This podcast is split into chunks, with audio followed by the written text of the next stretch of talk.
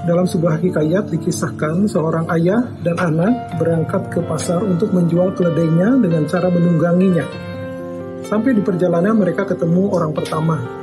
Dan orang pertama menyalahkan mereka karena seharusnya hanya salah satulah yang menunggangi keledai tersebut. Kemudian turunlah si ayah, anaklah yang sekarang di atas punggung keledai sementara ayah yang berjalan.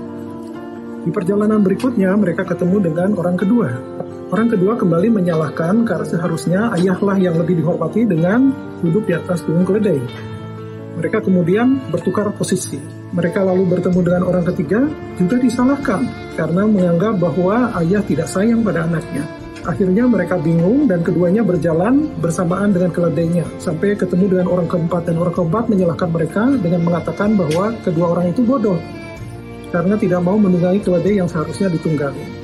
Hikayat ini mempunyai makna betapa repotnya seseorang yang hidup tanpa mempunyai prinsip.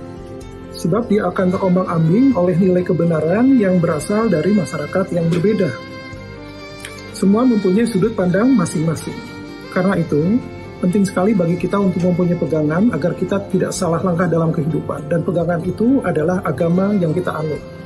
Lebih jauhnya, pesan moral dari cerita ini juga adalah bahwa walaupun kita yakin terhadap apa yang kita yakini benar, tetapi kita juga harus menghormati apa yang menjadi keyakinan orang lain. Sebab yang berhak untuk menentukan apakah kita yang benar ataukah kita yang salah hanyalah Allah Subhanahu wa taala.